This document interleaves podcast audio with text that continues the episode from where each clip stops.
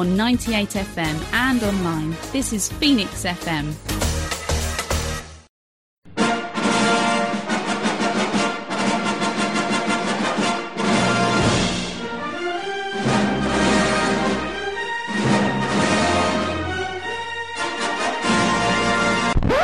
Oh my God, I can't believe it. What we've got here is failure to communicate.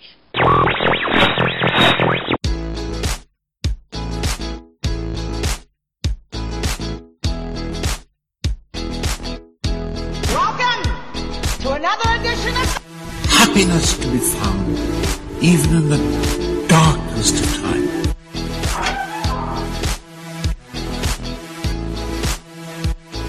That system probably contains a new data encryption algorithm. You'll never get in there.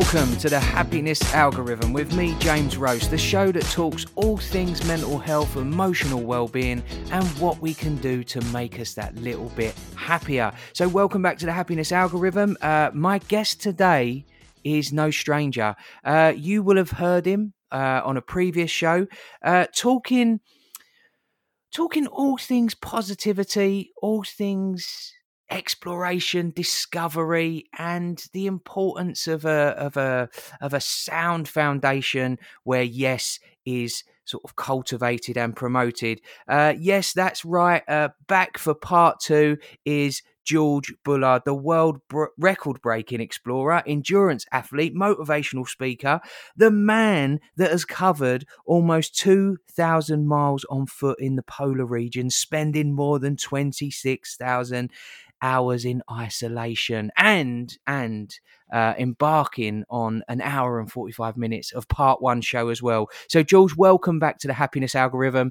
how the devil are you hey James, how are you doing? It's great to be back on the happiness algorithm. I'm I can't wait to see what the next hour and 45 minutes entails. I know it's going to be full of excitement and uh, and all sorts of goodies to take home, possibly, if you're lucky.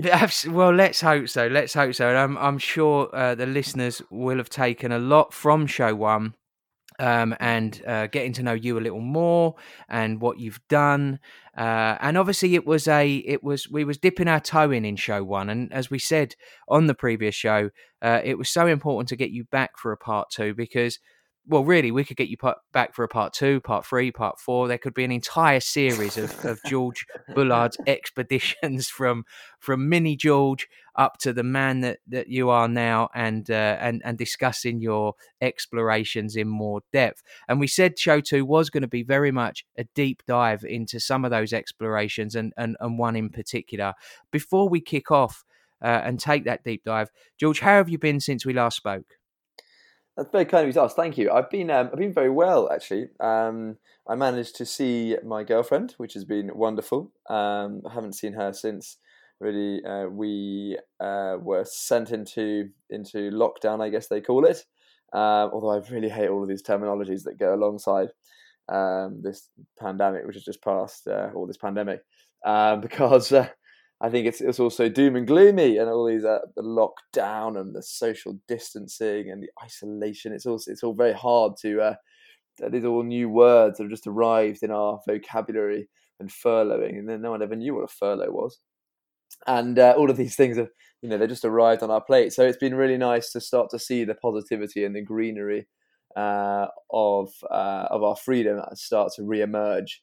Um, but you know, it's for me, I uh, it's been a been a great pleasure uh, actually, um, just being able to witness spring, witness the wonders and the beauty of of flowers emerging and trees emerging from their winter cocoons, uh, where they've spent you know hours and hours and hours praying and hoping that the summer sun would return again. And I think we can safely say that um, that we've had a fantastic spring. Um, I keep I keep bees actually, and we've never had a more bumper crop of honey than we have this year. It's been truly phenomenal. So being able to witness uh, that and simply enjoy it in the peace and serenity uh, has been, uh, I think, a privilege which will remain with me uh, and will be my lasting memory of uh, this pandemic. Well, that's lovely to hear um, because, you know, for some, I'm, I'm, you know, I'm sure they would perhaps look at this period um, quite negatively, and and you know, not taking anything away. I'm sure that that it has been a very very difficult period f- for some, but equally we have been blessed with this freak period of nature, this freak season where we've had uh, we've had sort of wonderfully high temperatures. I think it's been the I think May was the the sunniest May on record, the driest May as well.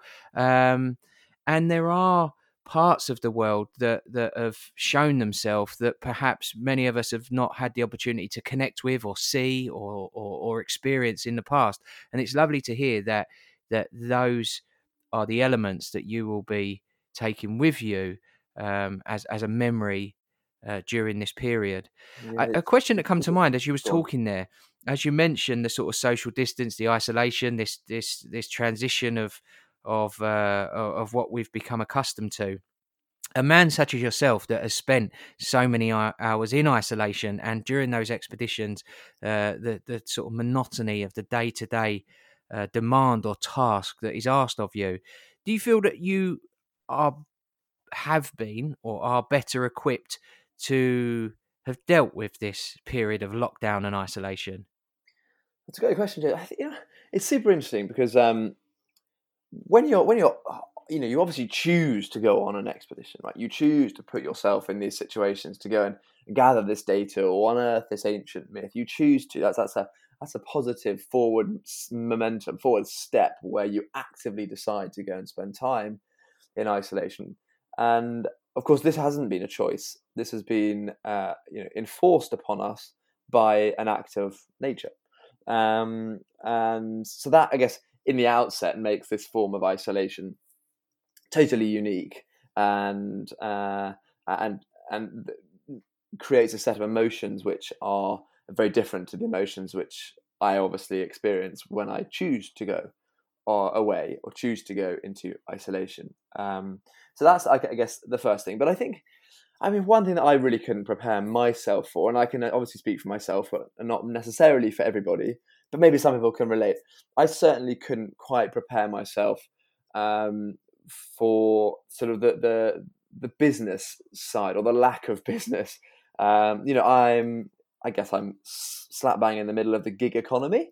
Um, so although I represent brands, and so I, I guess a you know a little bit of uh, financial finance from but a bit of cash from them. I actually rely on events, on people having me, you know, uh, to speak at their companies, at their schools, people people uh, you know doing uh, events where I might deliver bushcraft things, um, and so I guess that being the core part of my business and the core part of I Go Adventures, where we take people on adventure holidays, to have all of that that carpet, just that rug pulled from under your feet, uh, was actually incredibly difficult. So, with so just, just just looking at the isolation side of things, I think I, even though going into lockdown hasn't been a choice uh, uh, that we all took, we were forced into it. I think probably I am better equipped for isolation. You know, I've I've been through that that that time where really nothing's happening and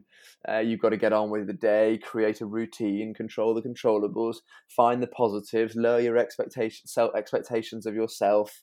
You know, instead of normally in normal life, you might say you got a you know a to do list of ten things. You know, actually today I'm just going to do two things, and I'm going to be really happy with those two things that I've done and feel like I've achieved. You know, all of those things for for managing your mental wellness and uh, your, I guess, your happiness in isolation, whether you've chosen to be there or not. You know, they have applied uh, to lockdown. But what I really didn't really prepare myself for or have any understanding was of was the rapid deceleration in general. Full stop. I think that was really the the bit that I found very difficult was you know going from going from 100% um, to zero in the space of a week. And I think probably that's the I, the element that I hadn't prepared myself for. I, I guess I can flip into the preparing myself for isolation very quickly, but the flip into preparing myself for that deceleration was something I never saw coming and never ever had to deal with uh, before. Yeah, it was a very rapid, uh, as you say, deceleration uh, and transition into this period of, of of not nothingness, but but so much of our existence uh, being reduced to to almost zero in many places. Mm, absolutely, yeah. And I, for me, it certainly was absolute zero. I was very much. I suddenly all I was um, really bothered about is one: have I got enough money to just to last? What costs can I cut? Uh, can I can I you know what's the least amount I can live on if you know for food and water and uh, council tax and all the things that are going to keep coming in like pay the basic bills?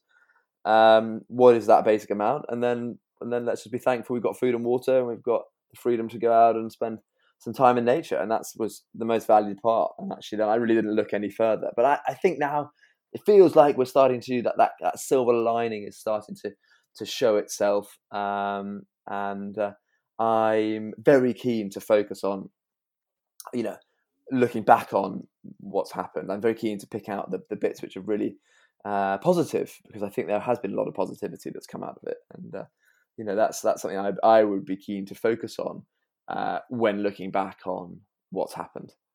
Yeah, absolutely. I, I think that the wanting to um, look back on what we can take from the experience is is a great opportunity to learn and grow from it.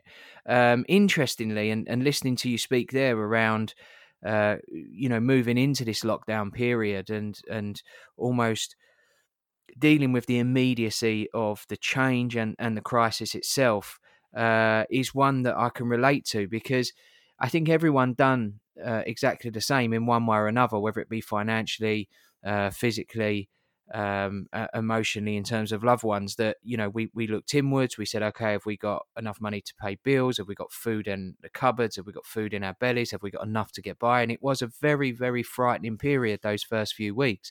And i remember a lot of people saying to me at the time wow you know you must be so busy you know people's mental health must be um, uh, people must be really struggling. And and interestingly and what what i said at the time was that it was you know, we we will we will reduce to our basic needs first. We need to make sure that are we have, are we physically functioning, you know, and that's when it comes down to have we got a roof over our head, clothes on our back, food in our bellies, can we function? And so therefore secondary then comes the the mental health, the emotional health side of things that we will lock down. And and uh, you know, as you said before, uh, we mentioned off air that this this period now is, you know, we can begin to see the lockdown uh, lifting ever so slightly. Shops are reopening, um, schools are returning uh, in some capacity, and it's now that um, I'm beginning to see uh, the the mental health people beginning to struggle emotionally and and starting to adapt with this this new world that we're entering. I said to someone the other day, a, a, email from a, a, a, very popular sports brand uh, who were, and it was they were marketing branded, sports branded face masks. And it really struck me yesterday because I thought, wow, this is the world. This is going to become a fashion item. You know, 10, 11 weeks ago, uh, you only saw a face mask in a medical setting. It, it, it was it was abnormal. But now what we've got is branded sports face masks, uh, which which is it just blows my mind that ten weeks ago we left the world behind and we're now en- entering a new one. Uh, and yeah, very very very strange, very strange times. I Amazing think we're entering. Quickly it all changes, isn't it? You know, um, all suddenly becomes part of our vocab or part of what we consider to be normal, and that's happened in eleven weeks. it's amazing, isn't it?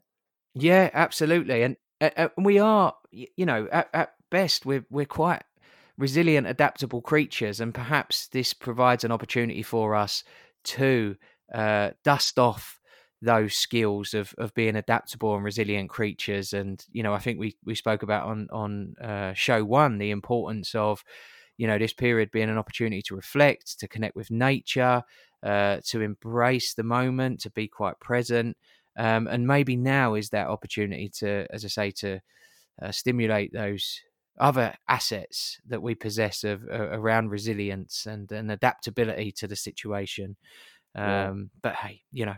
Yeah, totally. And I, you know, I guess I come come across nature quite a lot on the on, on my expeditions, and it's um, I guess in, in good ways and bad ways, but it's a it's an ama- it's an amazing leveler. I find the outdoors, and maybe that talking about nature would be a nice segue into what we want to discuss today. I think so.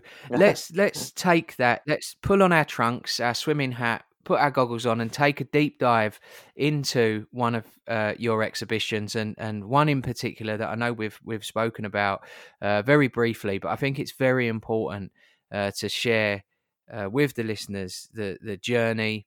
Uh, and and the narrative and the story that goes goes with that. So, tell us a little bit more about this, George.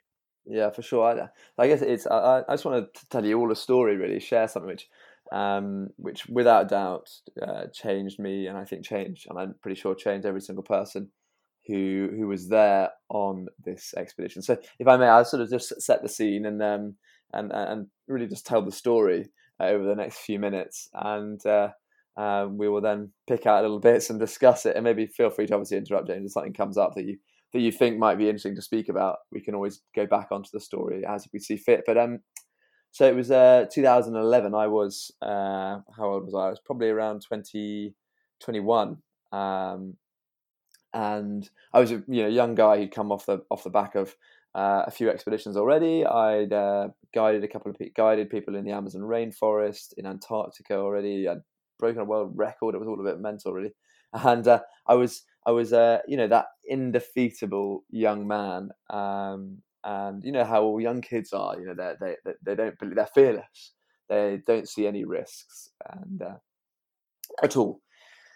And I was uh, at this stage, um, you know, guide on an expedition. I was asked to guide uh, 75 young kids in uh, up on the Arctic archipelago of Svalbard. And Svalbard is a, I guess, little heard of. It's an island a set of islands uh, in the middle of the North Atlantic Ocean at about 78 degrees north. So it's approximately sort of six or seven hundred miles away from the North Pole, which is not not all that far. It's roughly sort of you know 10, 11 degrees, uh, 11 degrees away. So yeah, it's it's uh, it's a very cold place, uh, especially in the winter.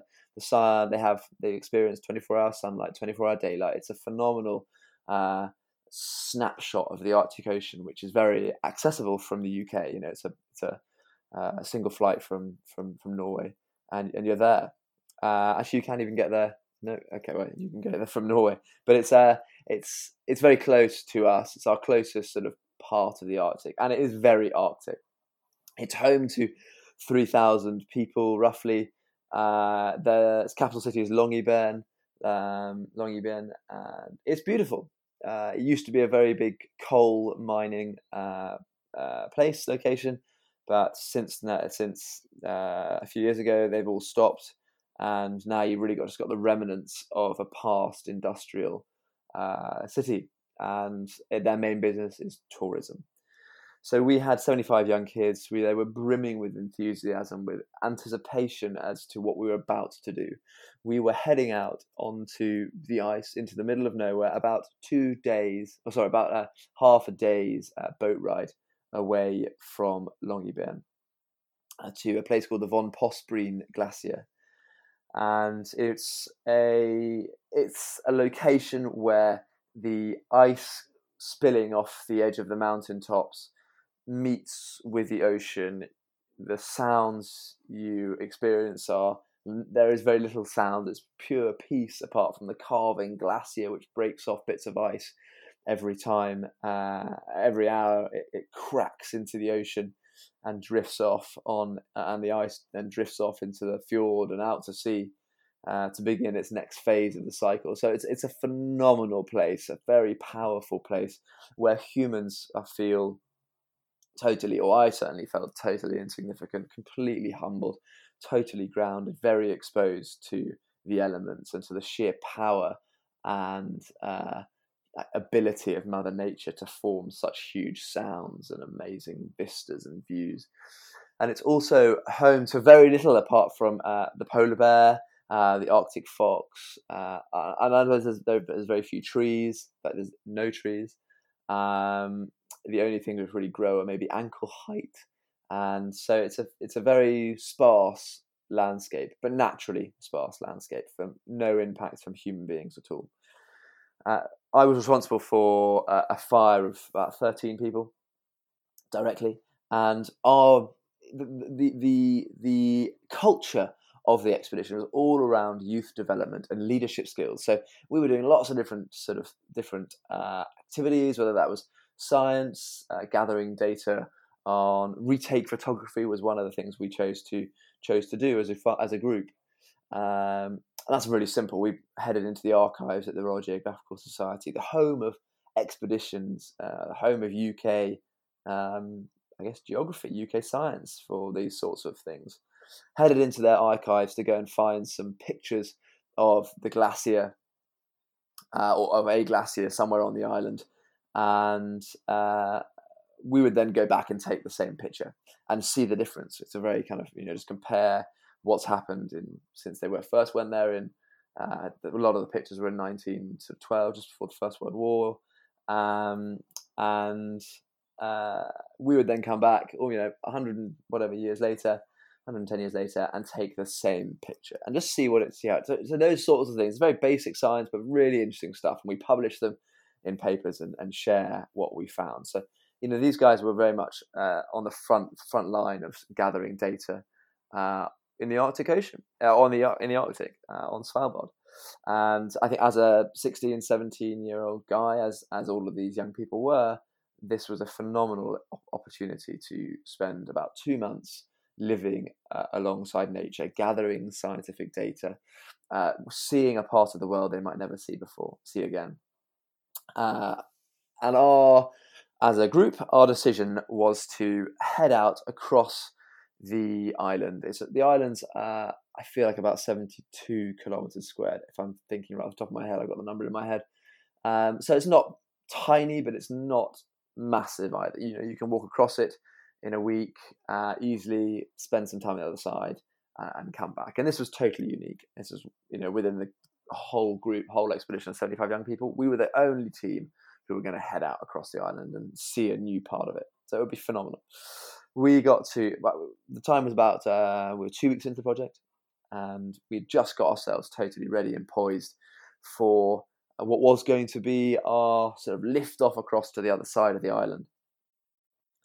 So again, that anticipation was booming, it was brewing uh, as we were packing our sledges and getting our, you know, waxing our skis to head out across the uh, the ice cap to the other side. And uh, we had one more night's sleep, and uh, so we all bedded down, had our freeze dried food, all packeted food, uh, melted snow to make water, then boiled the water to add that to our freeze dried food to hydrate it again, and it was all sort of pasta based and oat based really exciting stuff. And uh, we, I sorry, inside inside our team, my team, we had a young girl who was uh, who was very allergic to to to lots of different foods, and she reacted very uh, very strongly to sort of pollen and all this sort of stuff. So we happened to have the doctor in our team, and uh, the doctor you know communications there are very tricky. So it's there aren't any plugs you can just plug your phone into and get some more power. You uh, you've got to be very religious and pre-planned around when you communicate so that you know for example at 6 p.m everyone turns their mobile on and everyone speaks at 6 p.m for 15 minutes and it is very routine there's very little little chit chat we do we follow a military uh, almost it is a military style form of communication. It's called a sit rep. Um, it's short for situation report, and you simply follow uh, a pre-agreed set of, um, of a code, if you like, that you go through that code, and they have everything. Everyone will then have all the information they need to to update you or update everybody as to everyone's situation. So it's a very efficient uh, set of communication, or a very efficient conversation. And then then uh, at 6.15 everything's turned off and you save battery. Very important. Because we're totally remote here. There's there's no one else. There's no squares. There's no no right angles no straight lines. No evidence of humans ever being here before. It's beautiful. I'll never forget the the doctor and I shared a tent, and his pager buzzed at seven thirty in the morning. Bzz, bzz, it went, bzz, and obviously we, we that, that that wakes us up, and we look at it, and it's part of our satellite, part of our communication plan, is to is involves this pager, and the page message said, "Turn on your phone." You know, it's a code one emergency. And as soon as I saw that message, I um, sprung into action. I don't know why, something came over me. I leapt out of the tent for the first time, put a round, uh, I put a, uh, a bullet into the chamber of our rifle, and leapt out of the tent with my rifle, with pen bear flares as in deterrence. Um, I thought we were being attacked by a polar bear we picked up the phone and spoke to our nearest neighbours, the near a team who were living nearest us, and uh, they said something which uh, I cannot.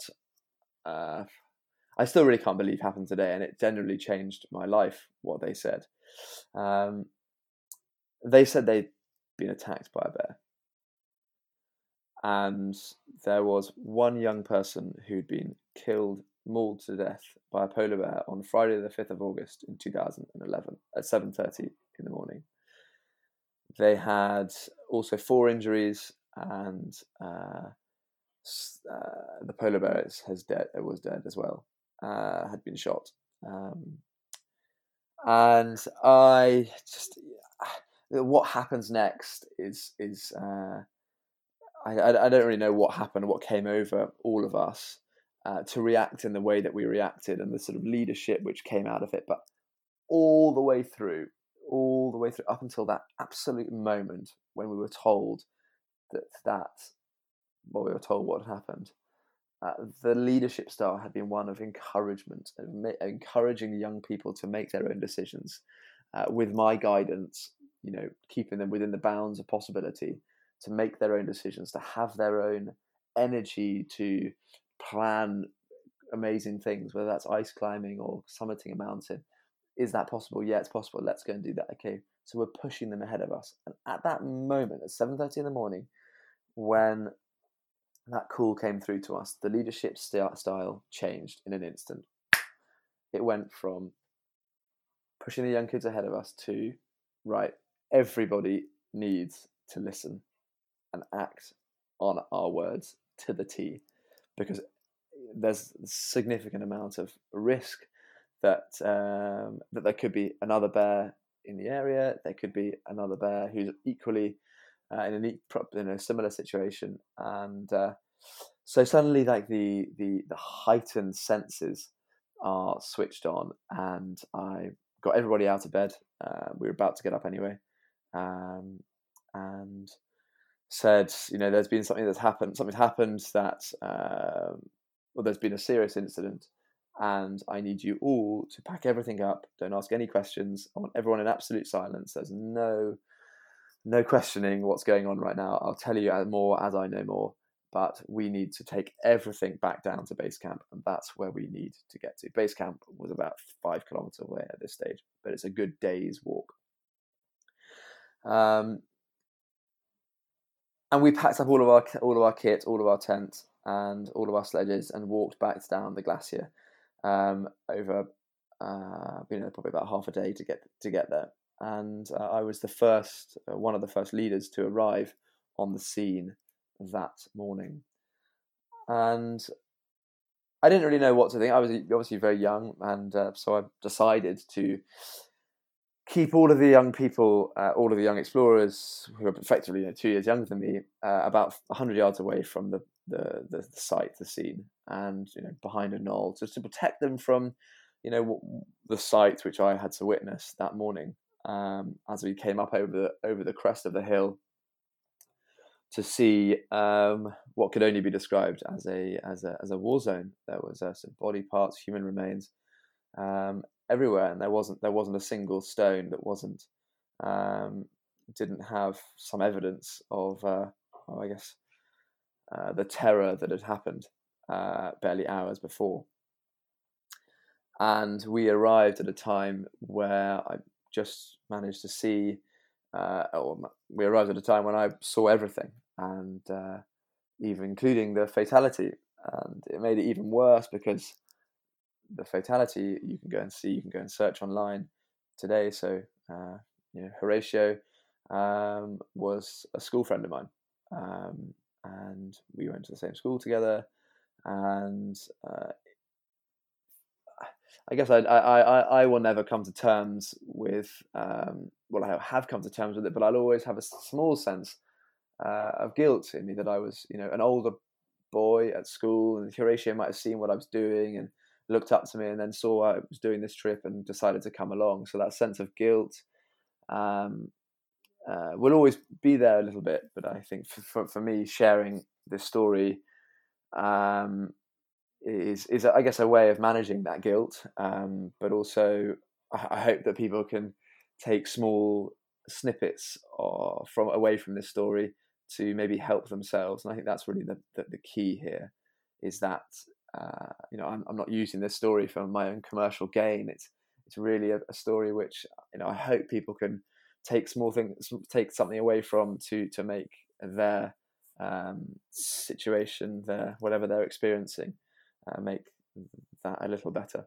Um, and really, what we decided to do to do next, uh, you know, once we had got the emergency services there, you know, the Svalbard Authority arrived in helicopters um, pretty soon after we arrived, or as we arrived, they were they were there um, ferrying people back. You know, it was then obviously out of our hands as an expedition. It was very much like a search and rescue, you know, global search and rescue problem. Uh, we escalated it right the way up to the top of the Svalbard Authority, and they were activating all of the, you know, uh, major incident plans that they had in place that involved helicopters and involved, you know, chartered planes and flights to, to, to back to Bergen for for special emergency treatment. Um, and uh, they, they, they, they, as we arrived, they were, they were, they were taking uh, the fatality and the polar bear away from the scene, and we were then sort of left in, amidst the silence of what had happened. Uh, rather, mm, not really knowing what, what, well, knowing what it was to do, but slightly lost as to uh, what had just happened and how that, it, how it come to that. Um, you know, uh, yet we had all of the the correct and recommended and required defenses. But I guess uh, skipping forward a little bit into the story, you know, we've gone through many, many, many inquiries, independent, private, public inquiries, and uh, and the the outcome uh, is that no one's been blamed, no one's been been uh, uh, prosecuted for what happened. It was simply sort of a, simply a, a huge, huge accident and I guess that these sort of things do do happen on expeditions. Um, and what we did, what we did next, uh, I think, is also very interesting because we obviously had the opportunity now that we'd escalated this to to higher authorities, to, to government level authorities. We obviously had the opportunity to get out of there immediately. You know, we all need to leave. All seventy five kids or 75 people who've been left, all the people who've been left behind, we had the opportunity to be like, let's get out of here. We're going home now. But we decided against that. Uh, as a leadership team, we made an executive decision to not leave. Um, we decided that we were going to stay there uh, for another few days, for as long as it takes, for us to organise a sort of a, a, a, different form of evacuation. Um, we decided we were going to stay there uh, live in the base camp for another four or five days. Um, and this, for me, was a crucial time. Although I was totally, as a leader, meant to be totally responsible, I was totally petrified of going to sleep. Uh, totally petrified of going into, excuse me, going into my tent where, you know, and getting in my sleeping bag. You know, that was, that is your palace. That is everything you you you live in. Uh, it's your warmth. It's your shelter. That tent is your palace. And having seen what I saw at that te- campsite where the polar bear had attacked and killed Horatio, um, suddenly I literally didn't want to sleep any longer. I didn't want to close my eyes. in a tent ever again because I was scared. Right, I was absolutely scared of something happening again, and uh, to me, to my teammates, to my fellow team. Um, so just like that, that, that the fear of being there um, was, was pretty terrifying. But the crucial thing for us was the fact that we were in an environment where every single person there knew exactly what we were going through. They, they could understand the situation. And that gave us the opportunity to, to communicate, to talk about what we had all been through, to talk about the fact that I was scared about going into my tent and sleeping, to talk about the fact that um, you know the, the other things which people were scared of, what to talk about our emotions with people who knew exactly what we had gone through. And I think this was a key part of of this phase, if you like, this unexpected and unfortunate phase of, and for me, truly terrifying. Um, this phase was really important because every, as I said, every single person there had the time, and we made sure that we put nothing, you know, on the schedule. There was no activities planned. All we did was sit on the beach, uh, on driftwood, uh, light a fire, watch the glacier carve. Uh, you know, as it had done throughout the time, entire time we were there. Watch that glacier carve, experience the midnight sun. Uh, some people chose to sleep at weird times. It didn't matter. We could just do what we did and speak about it, and that was such a key time. And actually, something that I will always remember is is even at this time when the leaders had taken that that then leading from the front perspective you know, we're doing this now, you'll do it in silence. Uh, even then, or even sort of now back at base camp, we then gave the mantle back to every single person in the base camp and said, look, what do you want to do? Do you, you now know everything that we know? Do you want to carry on, stay, go home now? And we had an, an anonymous sort of ballot and people could put in what they wanted to do. And it was, it was, was uh, it was amazing how many people wanted to stay, uh, but equally understandable how many people wanted to go home. But I guess the bottom line of that whole thing is that we knew as a leadership team and as an expedition that we weren't really in the right mindset to be uh, responsible for young people in this environment. Uh, but also, it would have been inexcusable if something else happened uh, that we didn't take our opportunity to, to, to, to go to somewhere safe uh, re- recoup and, and, then go back in, in, the following years or in the ensuing years. Um, so it was, you know, that, that that that journey definitely changed my perspectives on life. It definitely changed uh, the way I think about expeditions, and it certainly didn't stop me, or actually probably made me even more keen to go because Horatio, having known him from school, he was a you know, a very gregarious young man. He was going to university to read medicine. And for me, he was following a passion. He always wanted to go on an expedition. You know, he always wanted to do that, and he was following an absolute passion of his. And I, I and it's why it's made me more keen on the outdoors. Oddly, is that it's I mean I'm actually I'm totally obsessed with the power of the outdoors um, and how it can change people, change lives. And so, despite the terrifying situation which I had to live through um, for those few weeks on the ice, uh, it's made me more keen, and it's actually given me a more profound respect of, you know, of how frail human life is, but also how much you can get from it if you follow what you absolutely uh, what you love doing uh, because that for me is the key um, and it, it, leads to i guess uh, another set of coding in amongst the happiness algorithm wow george um, goodness me uh, it's it's not often i'm rendered speechless. Um, but I'm left with so many questions buzzing around my mind to, you know, and, and not really knowing where to start with it. But you know, I think that um, well, firstly, I think you you retell the the, the tragic story with with uh, with elegance and and and and such respect for Horatio, and and that's that's uh, that's credit to, to you and to those that were on the expedition, and and obviously Horatio as well. And uh, you know, part of me thinks that it it makes me wonder actually that decision to stay for those those few days thereafter and, and, and have that opportunity to speak and uh, decompress and to share and connect.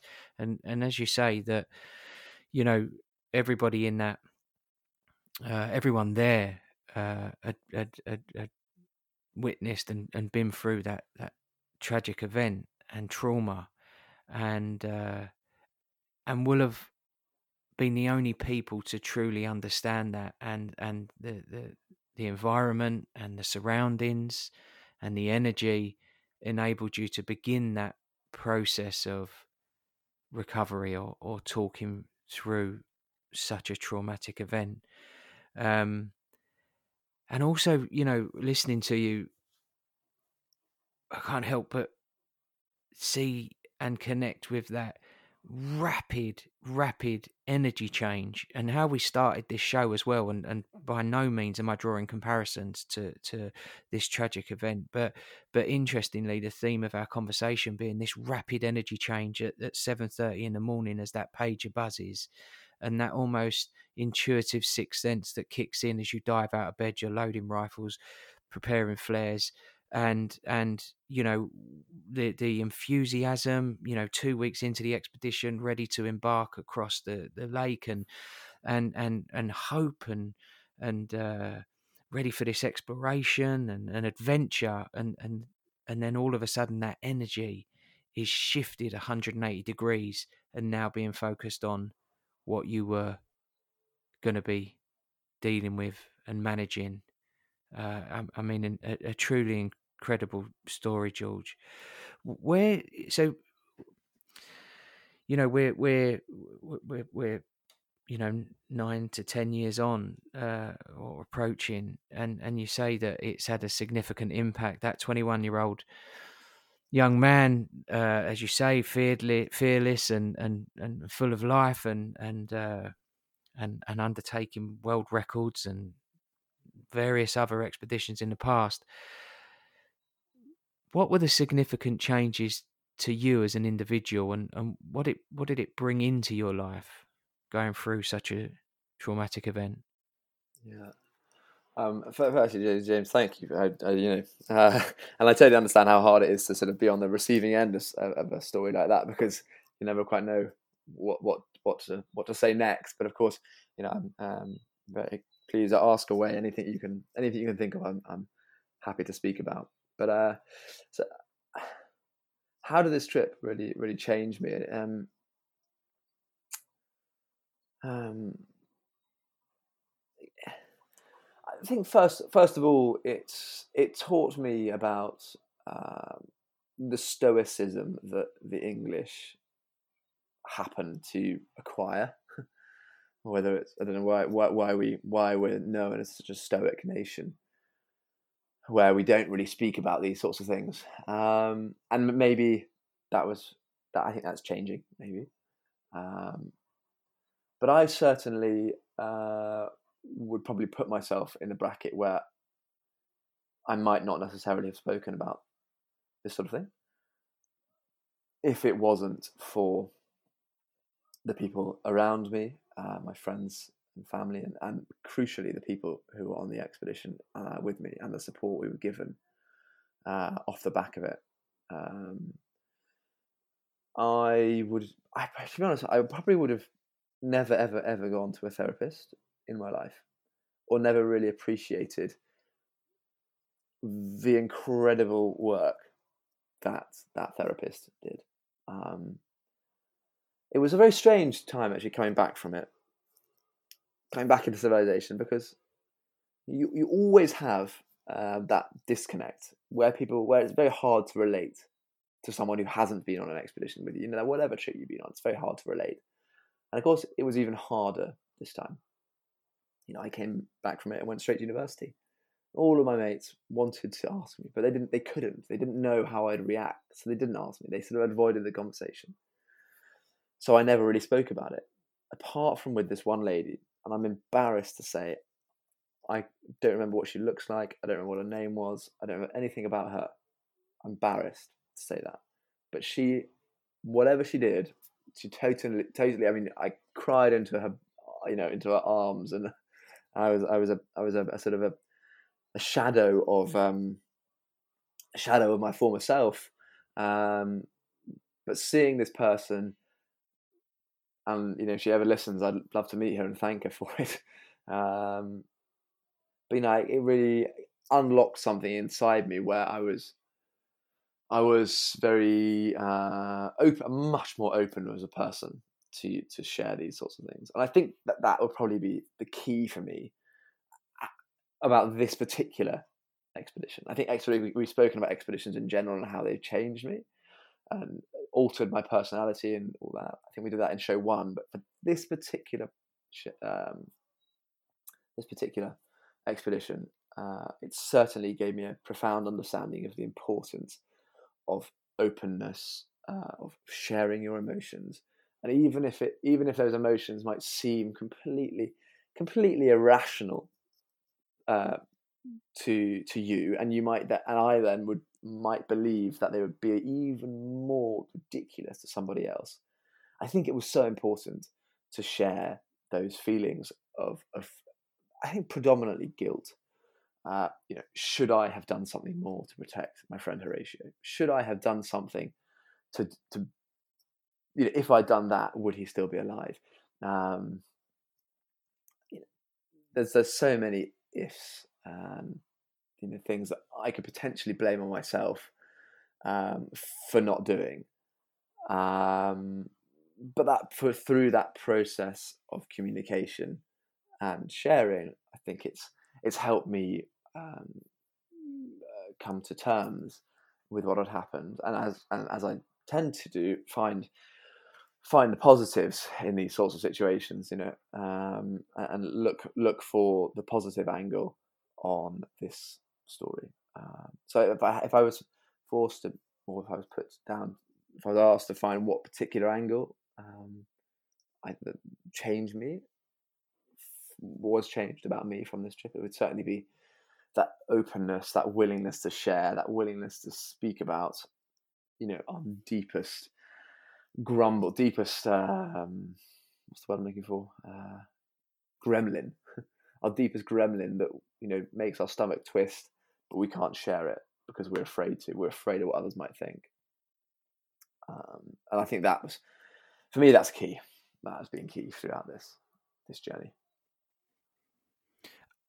And what a wonderful leadership quality to model that that we are well we all have gremlins we all have a level of fragility that we possess that often perhaps is not seen or or embraced in in in our sort of enthusiastic youth um, and that that's not a that's not a, a, a flaw, I don't think. Um, but being able to being able to connect with that, I think ripens one's emotional maturity because we're connecting with the entire spectrum there of, of feelings of, and emotions and and you know what? I think when you talk about obviously the lady that that, that you worked with and and and I, I don't think there should be any form of embarrassment uh, felt that you can't remember her her name or um, what she looked like because the process was for you. And I, and I think when we are when we are working with somebody it's it's never about it's it's always about the individual that's in that crisis and uh, and and that individual working through what they need to and and um, you know, being not necessarily the uh, well, interestingly, it reminds me. Freud often said that you you know the the the, the not the professional, but from a world of psychology, the individual became a mirror or or you know an opportunity to absorb and reflect back uh, the the crisis that that somebody was going through, and and so therefore the a name or an identity is, you know obviously not taken away. It would be lovely to to to meet her again, I'm sure, but I think as part of the process and the recovery, I'm I'm not sure I feel entirely comfortable with that word, um, but the journey uh, through through such tragedy to where you are and, and where you've been. Um, you know, sometimes it's it's not so much about the face or the individual or the name it's just having that person there because it's it's on that emotional level it's that felt sense it's that connection that we need to be able to to move forward and find space and accommodate these extremely extremely difficult emotions. And and eh, you know what I'll take from from what you've said is that there's something around the importance of sharing emotions, naming the emotions, connecting with the emotions, um, but equally having somebody there who can validate those emotions, who can truly uh, look to empathize as accurately as possible. And and I think that you know we you know, as a from a humanness perspective, it's it's not about having um, necessarily experienced the same tragedies, but it's well, we go back to something you said in show one. Um, whatever we do in life, it's about trying our best. And I think when we're looking to connect and share our emotions or where we're at with somebody, um, if they're trying their best to understand, quite often that is that's good enough. That that that that's there, and that enables us to feel uh, as though we are being listened to, understood, taken seriously, respected, and um, yeah, Absolutely. I mean, absolutely a- an an incredible, an incredible, incredible story. It's um, I suppose the obviously you, you you mentioned that it made you even more determined to go on uh, other expeditions off of the back of that. Is, Is it a changed how you approach these expeditions from a practical perspective? Yeah, my mum was pulling her hair out. she she was like, "Oh, thank- you know, obviously it's terrible." I bet. she was like, "Oh, this is great. He'll go and get a normal job. He'll settle down and get married and have kids." And you know, the ideology from mum and my mum's side. um, love her dearly. Um, it's uh, yeah, it's it's a funny one, making making you more determined to go out there. But would you mind just just saying sort of that question again? Just like I couldn't quite remember that. Fell out of my brain when I was laughing about my mother. No, no, not at all. Is it um? So, is it from a practical perspective? Has it changed how you approach expeditions, Ah, yeah, having gone through such a a, a, a, a frightening experience? absolutely. Yeah, sorry about that. Yeah, thank you. Um, it's. It, I probably would. Uh, it's going to be completely going to throw it completely on its head. What what you expect me to say is that that you know I probably you know manage and mitigate risks and live live an even safer expedition, um, and and try and avoid all risks at all costs. And I don't know whether that was this particular expedition or all the all the expeditions in general, but it's certainly uh, given me a armed with that um, with with a good under or a better understanding of of what risk looks like, as we spoke about in show one briefly, I think. Um, armed with a better understanding, I now probably take more risks. Uh, so, for example, um, swimming. You know, I love my swimming, and I always love going swimming in cold places. You know, the more ridiculous, the better. And actually, you know, diving off an iceberg into the sea is something which I will most likely say yes to, even though it's a bit cold and a bit uncomfortable probably at the time, and you wouldn't want to hang out there for too long. But it, it uh, of, of, of course, it's given me like a, a, a good understanding of risk and an, a wanting, to, an urge or a need to be safe and to make sure that I come home, um, because you know uh, I think that's very important, uh, irrespective of however well or badly the expedition goes. I think it's it's very important that we make every effort to to, to come home to our loved ones. Um, Uh, that's really probably been more emphasized by this trip, but it's contradictory to that. It's probably made me more enthusiastic to to live every second like it could be my last because I guess one second I'm, I'm going to be right.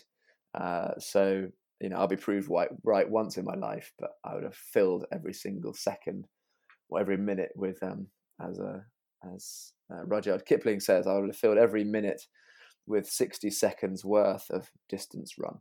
And I think that's really key for me. Well, I think it, you know what it it remind. I said to someone yesterday that um, there's a wonderful uh, while whilst we're on quotes, and I I, I um, apologize because I can't remember where this comes from, but you know we're blessed with eighty six thousand four hundred seconds every single day. So they're our life credits, if you like. Ah, I And, posted it on my um, Instagram. It's important. ah, there we go. Oh Yeah. well, that's there. There we go. So, um, it's about how we, as you say, with with with, with um, the distribution or, or how we spend them, and and and and you know, living every second as if it's our last. And you know, many of us will put some of those life credits away for a rainy day, like we do financially. But but sometimes we we don't know when that time is, and uh, you know, not not necessarily endorsing this uh, this wild freedom with no morals or, or or you know neglecting bills to pay, etc. That that's a product of our existence, and that's the reality of life. But essentially, there are probably many of us in the world that don't take those opportune moments. We we mentioned we spoke about opportunity in the past, and and uh, and and not neglecting that, but embracing that sometimes and seeing where that adventure takes us.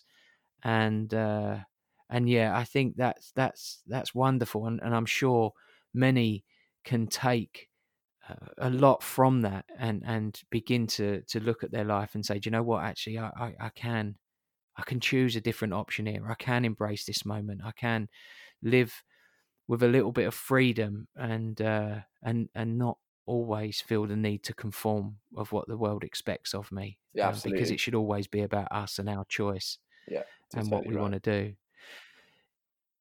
George, we mustn't um, uh, get away really from from an emotion you you um, touched on earlier, and um, it's an emotion that I'm always intrigued by, and, and it makes me wonder whether. Uh, with 499 words in, in the English language that represent an emotion, um, it still isn't enough by any stretch. Um, but we we're, we're quite lazy with our language, and we and we rely heavily on the um, on on the big ones, the front runners, and and guilt is one of those. And it, and I often wonder whether um, people mislabel um, an emotion with um, the the sticker guilt, and and it and it actually or may not be, as it were. So, if, you know, for me, in its purest form, guilt presents on two occasions if we've done something that we shouldn't have, um, or we haven't done something that somebody has asked of us, and and that's the sort of I think that's the Collins definition of of, of guilt. And I can't help but think that you know, listening to the story and you know the journey that you went through and everybody else, it wouldn't be fair that that guilt sits there because guilt is a is a very uh, it's a nuisance of an emotion and it, it does often demand a response and rattle around for far too long um, particularly if it's uh, if it's a misrepresentation and as i say you know as you as you share the story as i say not to repeat myself but i can't help but think that it would be an unfair emotion for you to carry around to continue to carry in your in your rucksack Yeah, I mean, I think you're you're right. That, that I think I can be happy, uh, or we can be happy uh, now that all of this has been put to bed. All of the inquiries and the inquests have been, have been finished. Uh, I think they finished three years ago now, so went on for a long time. Um, and and no one saw uh, that there was any particular fault.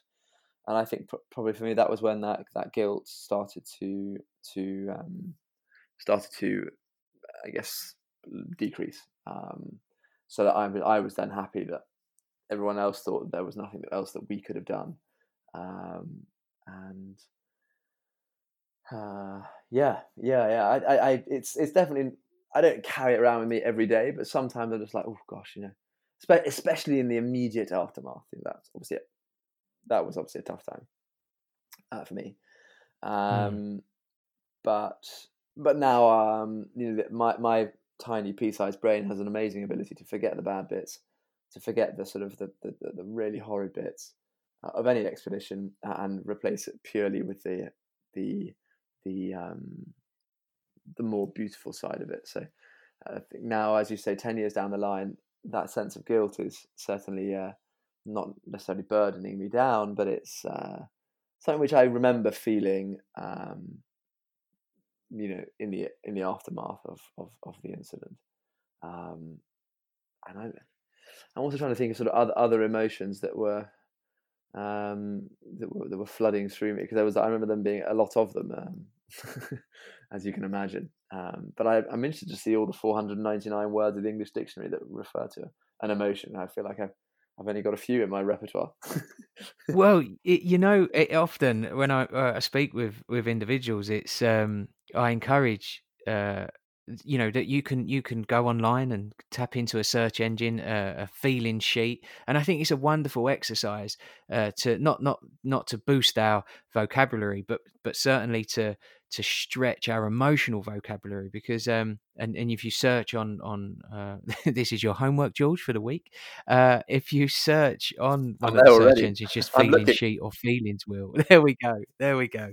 Um we can begin to see because the, for me there's an importance to refining uh, the emotional response. At times uh, we're, we're, conditioned to, uh, well, particularly in times of crisis or, or, or uh, acute trauma and tragedy. Um, the, this is slightly different, but but the day to day. that that would be a a, a, a post incident um, intervention or, or, or, discussion point to refine those emotions because when we're in that acute crisis obviously understandably um, as we started this show it's about the immediacy of our our um, physical well-being you know um, you know are, are we safe? Um, that fight or flight response kicks in but but post event or certainly in a in a in a much smaller uh, challenging situation refining the emotions is really crucial because it prevents any distortion and, and the fact that we're emotional creatures means that the, the fuel of the emotion will always determine the behavioral response how we react thereafter. And if we're mislabeling um, we end up with with uh, well we run the risk of distorted behavioral responses how we manage ourselves. I think what's wonderful to hear george and, and uh, what you have done, and I think this comes from excellent grounding, and, and, and we spoke a lot about this in in show one. You know, you was raised in an environment where yes was always encouraged. There was a positive foundation for which you to from which you built your your internal infrastructure on, and and so you know what what is what's important i think for people to hear and understand is that no one is nobody's a superhero no one's indestructible and and even with the most uh, the most positive environments for us to construct this this this internal framework to reference against to approach the world with such uh, enthusiasm and and uh, uh energy in which you did. In, in, times of crisis we all struggle. And you know as you said it it was what I thought was quite powerful um, was when you said that, that when you did stay and, and getting back into bed, you struggled to sleep. And even a man such as yourself that has overcome such feats and crazy, crazy adventures and, and successes and world firsts, um, those those that sleep was hard to come by um, in that in that time of tragedy and crisis, and the fear was felt so fiercely and sharp. Um, and I think that's what a lot of people will will connect and relate to. Well, I hope so. Anyway, I hope so too. Maybe it's time for that first song. Maybe I can't which one it is though. well, we must, we must. You know, this is probably a record for me on on a show. I normally, uh, I normally do end up chatting to my guests for far too long, as you know, George, and uh, and go fly past the thirty minutes. But um, we have set a new record of, of an hour, gone past the hour now. So, uh, yes, Jules, let's go to your first song. Uh, this is uh, you're listening to George Bullard. It's uh, myself, James Roast here on the Happiness Algorithm. Uh, this is uh, part two of of uh, George's show two of George's discussions and conversation. this is his first song choice. Stick with us and join us after this.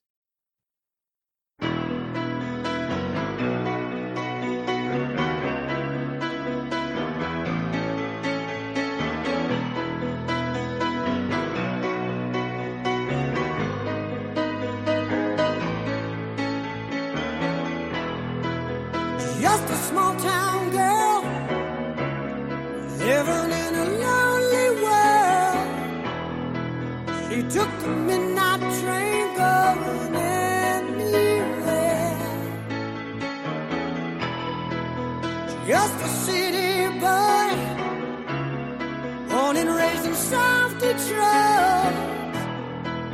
He took the midnight train going anywhere.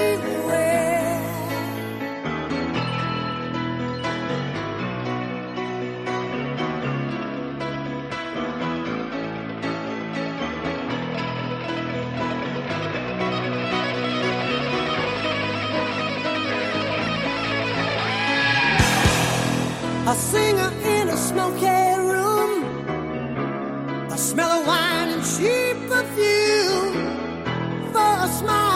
and share.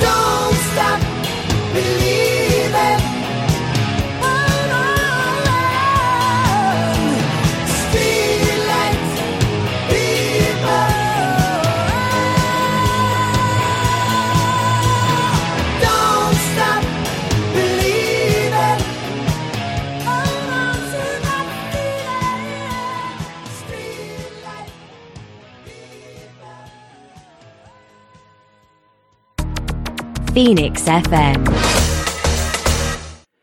Welcome back to the Happiness Algorithm with me, James Roast. Uh, my special guest today is George Bullard. This is part two of, uh, of my conversation with George Bullard, um, and that was that was Journey. Don't stop believing. Uh, that was George's. Well, it was first song choice on this show. It was uh, third song choice overall.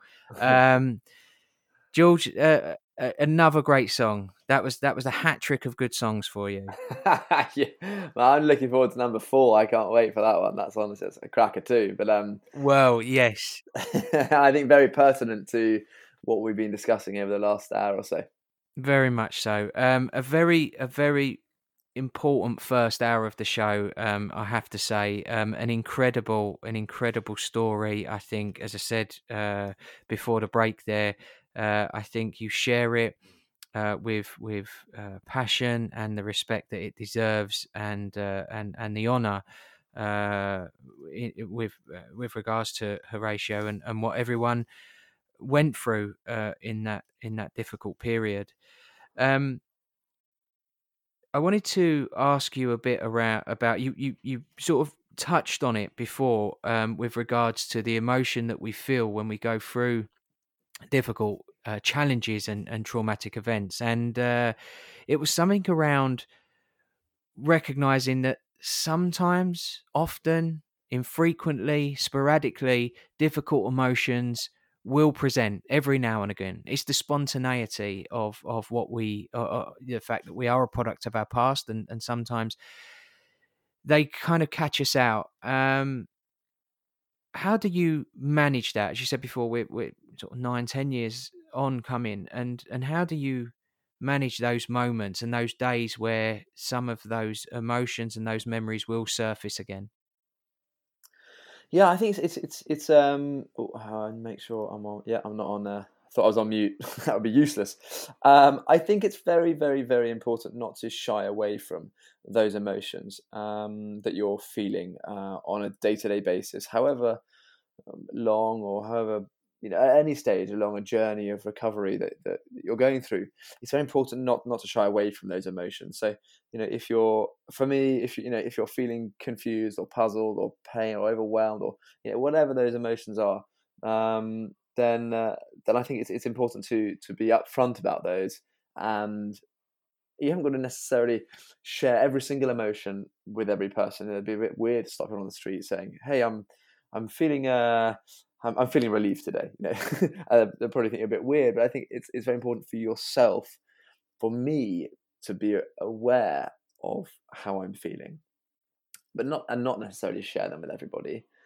For example, I'm not I'm not going to walk on walk up to someone on the street and say today I'm you know today I'm feeling uh, I'm feeling exasperated or I'm feeling you know exhausted or whatever. It's, it's important for me to know that that actually today um, you know I am actually feeling a little bit regretful about what we went through, or feeling a little bit about feeling a little bit guilty about this Y, X, Y, and Z.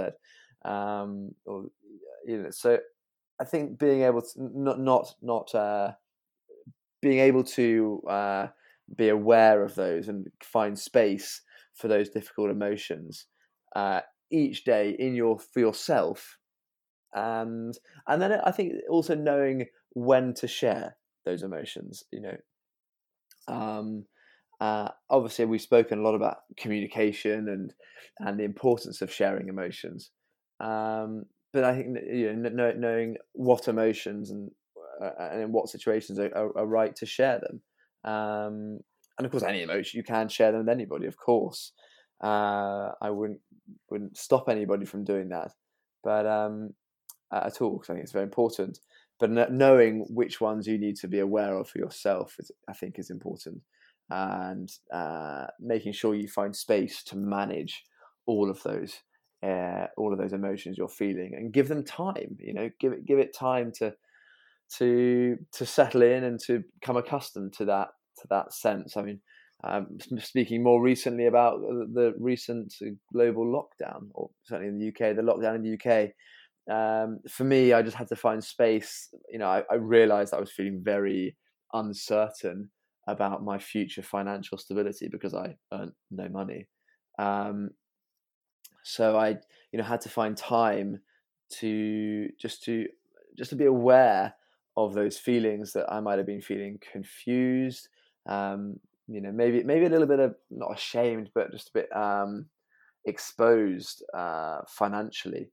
Uh, in, in the beginning of lockdown, when I had when I had no money coming in, or you know, uh, I just had to make, just make sure that I didn't turn my back on those feelings and made sure that I just was aware of them because I think that really then made you know made me and enable me to move forward with those feelings and emotions. Uh, you know, just sitting on my shoulder a little bit. I knew they were there, but I'd given time to them, and then I can move forward. Does that make sense, James? Do you think that's a good sort of thought? I do. I do. I do. I think uh, the the key words there are awareness and communication, and uh, and and and those are the ones that stand out. And and once we initially that that increase in that level of awareness, so that we can uh, tune into um, where we are at emotionally, as we said before, allow it to percolate, don't rush it, be present with it, and then determine you, the communication is about that effective communication, and sometimes I suppose it's the Yeah, the right. communication we have with self, so that internal dialogue, Yeah. yeah, and then whether it's whether we feel there is value in sharing or connecting with another. So for me, absolutely, awareness, communication, effective communication is key. Um, and there there are, I suppose, there are. Uh, layers that go with those statements, as I said before. So the communication is both with self and others, and it has to be effective. That channel of dialogue we want to keep open and preserve and then the awareness is the the intensity that we apply that level of awareness and attention so are we are we paying enough attention are we rushing it are we snatching at it Yeah, totally, totally. Because I mean, I guess I, I guess there could be a stage where where you you know you pay it some attention, you think you paid it enough attention, but actually you might have to go back a little bit and be like, okay, I, you know, that's that gremlin, that sort of feeling is still there. Um, I just need to go back and look at it uh, for a bit longer, and um, and spend some more time just thinking about it. Does that would that be fair? You know what um struck me george as well is you know i asked a question earlier about has it informed or influenced future expeditions what you've gone through and it made me wonder whether if we go back to you know people will need to have listened to part one so let's go back to attempting to ride in the cow story and for those that have not heard part one um, please do go back and listen to show one. And you monsters, why have you listened to show two first? That's madness. Um, but anyway, if we go back to the cow story, George Bullard attempting to ride a cow uh, when he uh, was in short trousers. You heard it here the first. beginnings of his uh, of his exactly the beginnings of his Indiana Jones life. Uh, so we go back to uh, that that sort of sense of just throwing yourself at it, al- al- almost you know metaphorically speaking, um, and uh, and and coming a cropper and injuring yourself off the back of of this.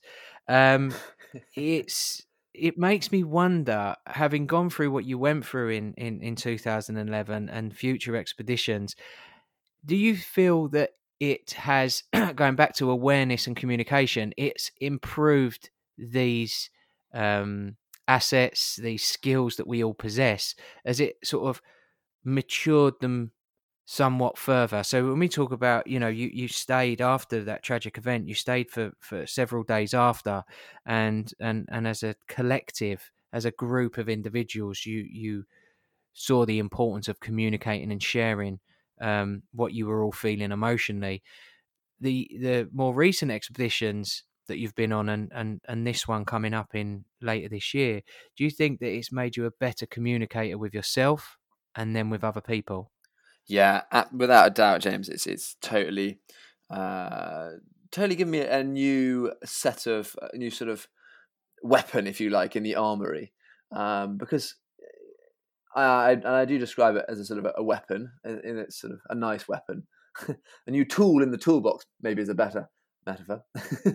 it's certainly given At me all, wonderful. yeah, let's stay, stay away from weapons. They're not necessary. Um, a new tool in the toolbox uh, for, for for getting through life because I you know for me and I think probably everyone will can relate to this. You know, life's complicated. There's lots of things going on, and there is not not just in terms of a diary, but also there's lots of things going on in in, in your head in the top two inches, and um, these these expeditions really and all all of the experiences that I have have uh, have gone into that toolbox or gone into yeah gone into that toolbox um, and at any stage I feel like I can sort of reach into that toolbox and, and pull out whatever tool it is that I that I need um, and but be, but beyond that uh, being away on these adventures, these expeditions, where however long they are, whether they're you know a day's walk away from your my, my home in the UK, or whether they're a two, three, five, you know, five or even six or seven month project up in the Arctic. For me, it's all about. Uh, it's actually a form of meditation. I think you know I spend a lot of time in absolute silence in my own head. Um, and quite Mm. often I think about very little. It's quite scary actually. I'm I'm like, is my brain still there? Is it on? Because I genuinely just think about so little. Um, you know, in, in Canada in January this year, we were we were walking um, uh, along the ice, walking along the uh, Great Slave Lake uh, outside Yellowknife in northwest northern West Territories of Canada. And I mean, I it sometimes frightens me how little I think about. Uh, uh, so I think it is a form of meditation and a form of a time when I can just be in my own head and not really worry about that invoice or that bill or that money. You know, I've got food, I've got water, and I've got warmth, and boy, it's good. You know, I'm I'm I'm going to be all right tomorrow and today, and uh, and I had a great day yesterday. So it leads me to be very grateful and very thankful for uh, for those days. Um, but really, just to answer your question, sort of, back to where I was with that toolbox. Um, all of these experiences, all of these days or months or even seconds spent outside uh, in the uh, in I guess I'm going to call it I'm going to dub it. Uh, you heard it here first on the happiness algorithm. The the natural health service, not the national health service, the NHS, where we expect to go and get prescriptions and drugs and lie in a bed, which is fantastic. But for me, it's the natural health service that has um, that has given me the the, the toolbox uh, and given me the I guess maybe you could extend it. I would describe it as an extensive toolbox to to hopefully continue to go through life, um, facing all the challenges that we face, and uh, going through them with a with a with a level, uh, measured response, uh, which. I, and of course, those emotions will go up and down, and my mental health will go up and down, as will my physical health. But I think it, having that toolbox is an important part of part of life. Um, and I think you know by that, if we can encourage you to go on an adventure or two, then that's that's amazing. Well, there's definitely something in that. Absolutely, the the the natural health service, and and you know when you mentioned there about Canada, the this the simplicity of of one's existence when we're undertaking those tasks, that meditative quality that it possesses, I think that uh, we can all benefit from in one way or another. And uh, and as we were speaking about off air before the show, you, you know, um, interestingly, I've found uh, myself personally speaking, the last two weeks, I'm beginning to feel the world squeezing me again from a working perspective and a commitment perspective. And it's really interesting because we're starting to see the world, uh, our existence, our environment begin to change shape as this pandemic. Uh, changes too Mm. and restrictions lift etc and uh, and actually i'm losing that part of nature that i'd perhaps connected with um, several weeks ago, whether it be running, going out for walks, experiencing uh, the beauty of, of some of the places near where I live, um, and and I suppose we can all uh, adopt some of these changes going forward. Let's not lose sight of what is on our doorstep, and that is, uh, as I say, that's that's that's. Well, we should all get T-shirts made up. Uh, Natural Health Service um, that we can uh, we can begin to embrace what is there right there. It, it's inevitable you know i suppose when you're coming back from expeditions there are always going to be bills. There is you know if we want to if we want a roof over our head if we want to maintain a level of contact through technology and mobile phones and wi-fi's there's always going to be a cost attached to that. Um, but there's no cost really uh, lacing up our shoes and, and, and going for a walk or you know wild camping or wild swimming that you know as you say you do love to jump in cold water. I'm not quite there yet with you george but um having seen some of having seen some of the uh, it looks beautiful. You know anyone that wants to check out george's instagram and see some of his wild swimming and bobbing along on an inner tube uh, i do encourage you to watch but yeah, there's there's a lot of things that I will join you doing. Uh, the the cold water, I'm as I say, I'm not quite there yet, but I have heard that it's um, immensely beneficial uh, to our health and well being. So maybe I need to, you know, pardon the pun, but take the plunge. And, oh, man, uh, and, th- and test it out. I think you get. I think you get you get your speedos on and um, and get in there. Uh, well, I'm not sure the world's ready for that yet, but maybe a wetsuit. Yeah, exactly. um, George, let's uh, let's uh, we are fast approaching the end of the show, and I knew we would be tight on this. But George, let's go to your second uh, your second song choice of the show. Uh, stick with us here on the happiness algorithm. Uh, I'm James Roast. I'm joined by George Bullard, uh, and this is his second song uh, of our the second part of our conversation. Uh, we'll see you after this.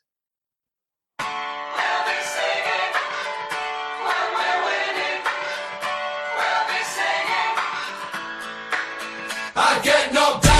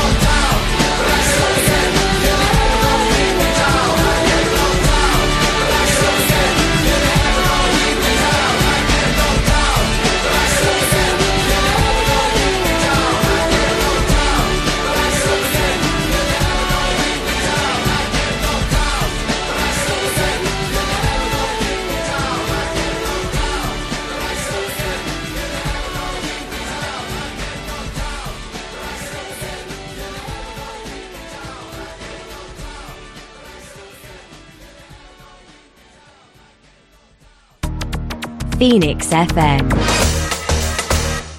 Welcome back to the Happiness Algorithm with myself, James Roast, and my special guest today is George Bullard, and that was his second song choice of uh, of this show, and that was Chumbawamba, uh, Tub Thumping. Well, there we go, George. That's that's four out of four songs over the two shows, and uh, well, that that's one that's one hell of a playlist you got there.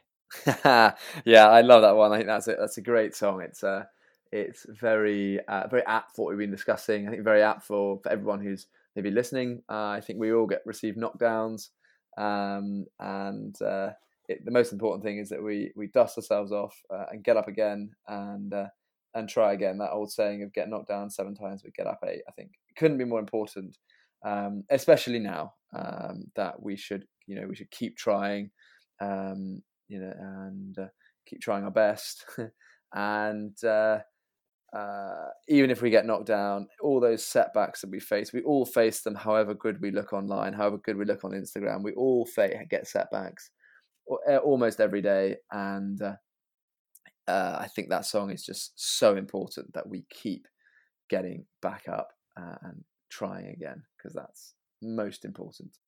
Here, here. I couldn't agree more.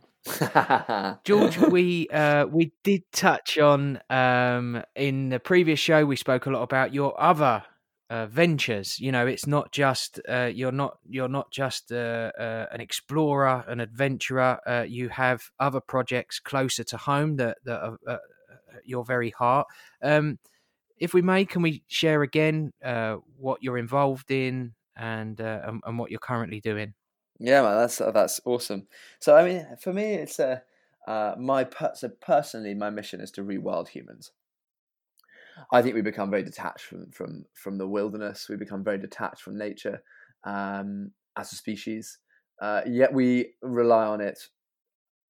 Full period.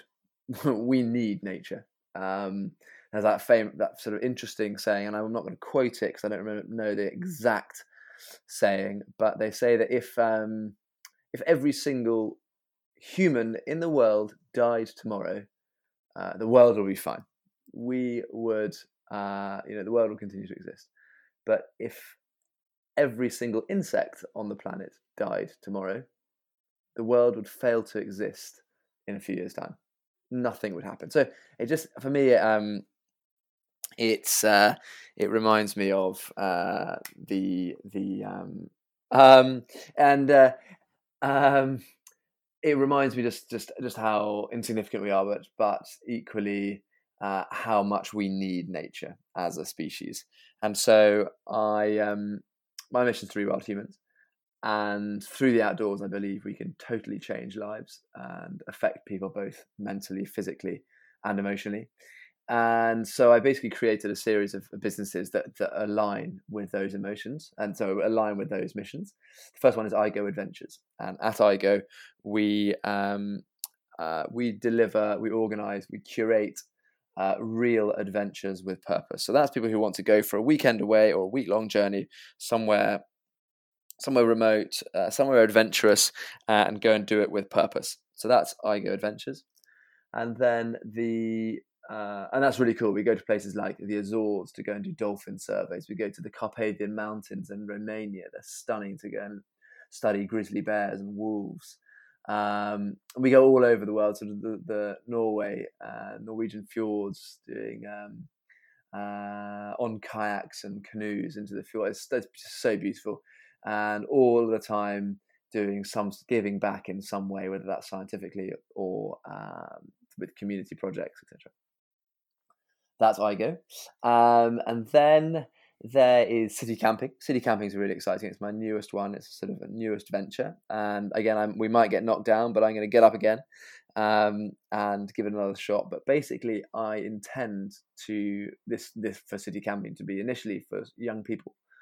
Uh, I would I would love it. I I remember as a kid loving going to spend a night in a tent somewhere in the garden I think that was just the most fun, and, and inevitably I'd end up running into the house in, you know, an hour's time as a you know when I was a young boy. But um, I don't think that a lot of kids. I think that a lot of kids who live in cities uh, in the UK don't really have that access to those sorts of um, to that sort of thing.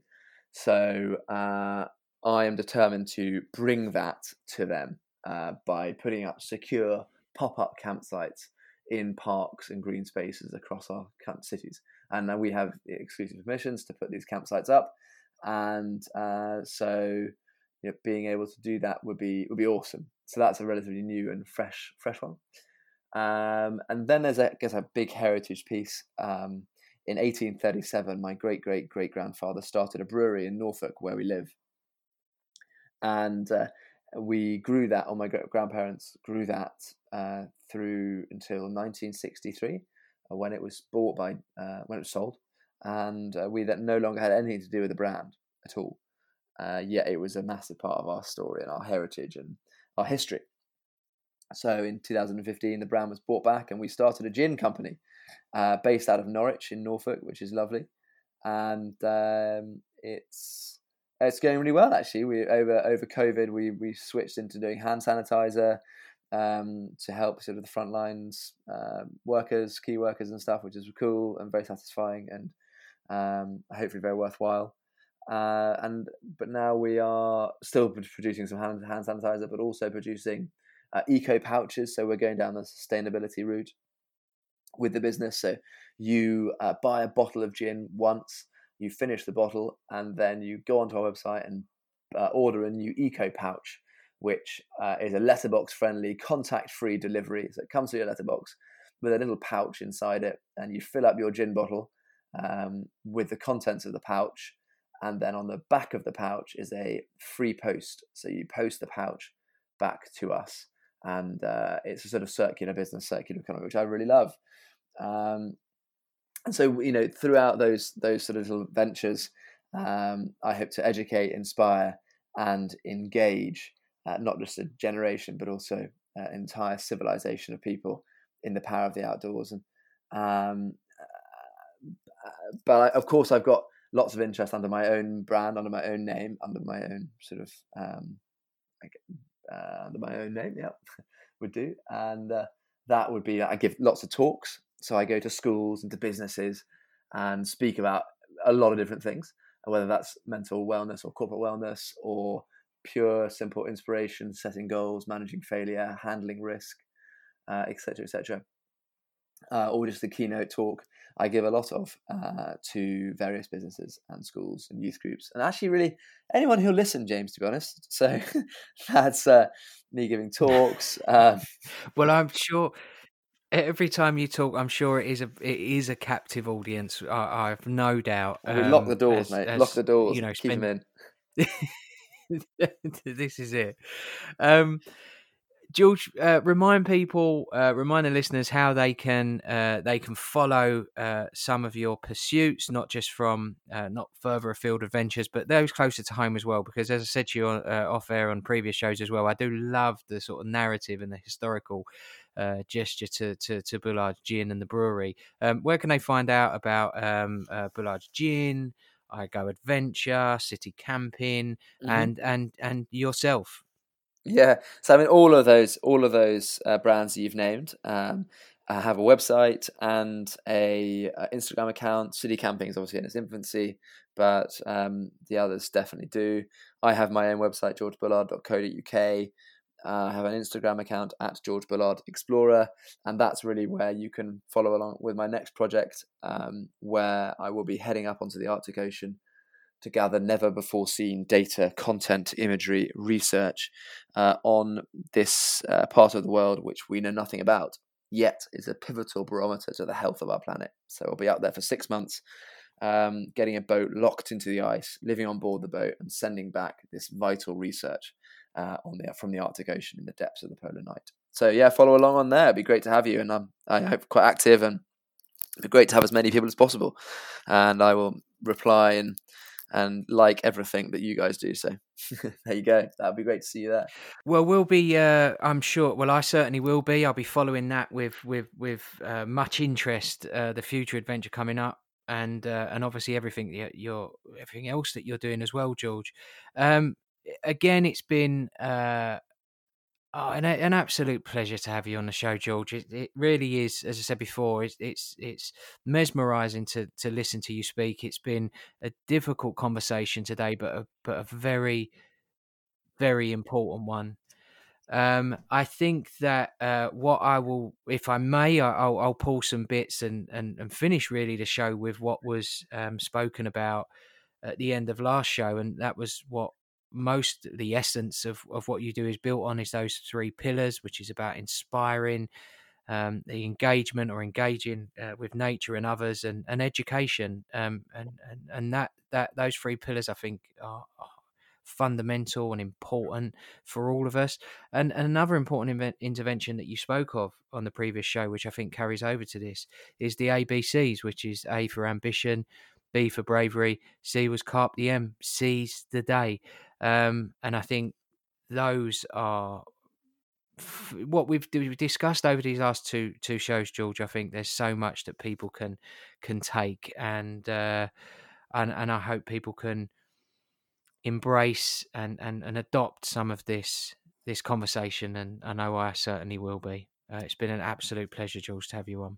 Jamie, well, it's been a pleasure for me. So thank you very much for having me, and uh, you know I look forward to catching up with you all again very soon. Well, we will. We will pencil something in for uh, a future date, whether it's uh, pre, during, or post next adventure, um, because uh, uh, you know there'll be a lot of positive feedback, I'm sure, from these shows. And now, before we go, obviously, we do need to hand over to Mr. Hanks to see what he thought of today's show. So, Tom, how did you think it went? I'd say that was a pretty successful broadcast. I would agree with that, but you are slightly biased. Uh, but uh, I've been James Roast. Uh, my special guest today was George Bullard. Um, have a great week. Uh, be healthy, be safe, and be happy.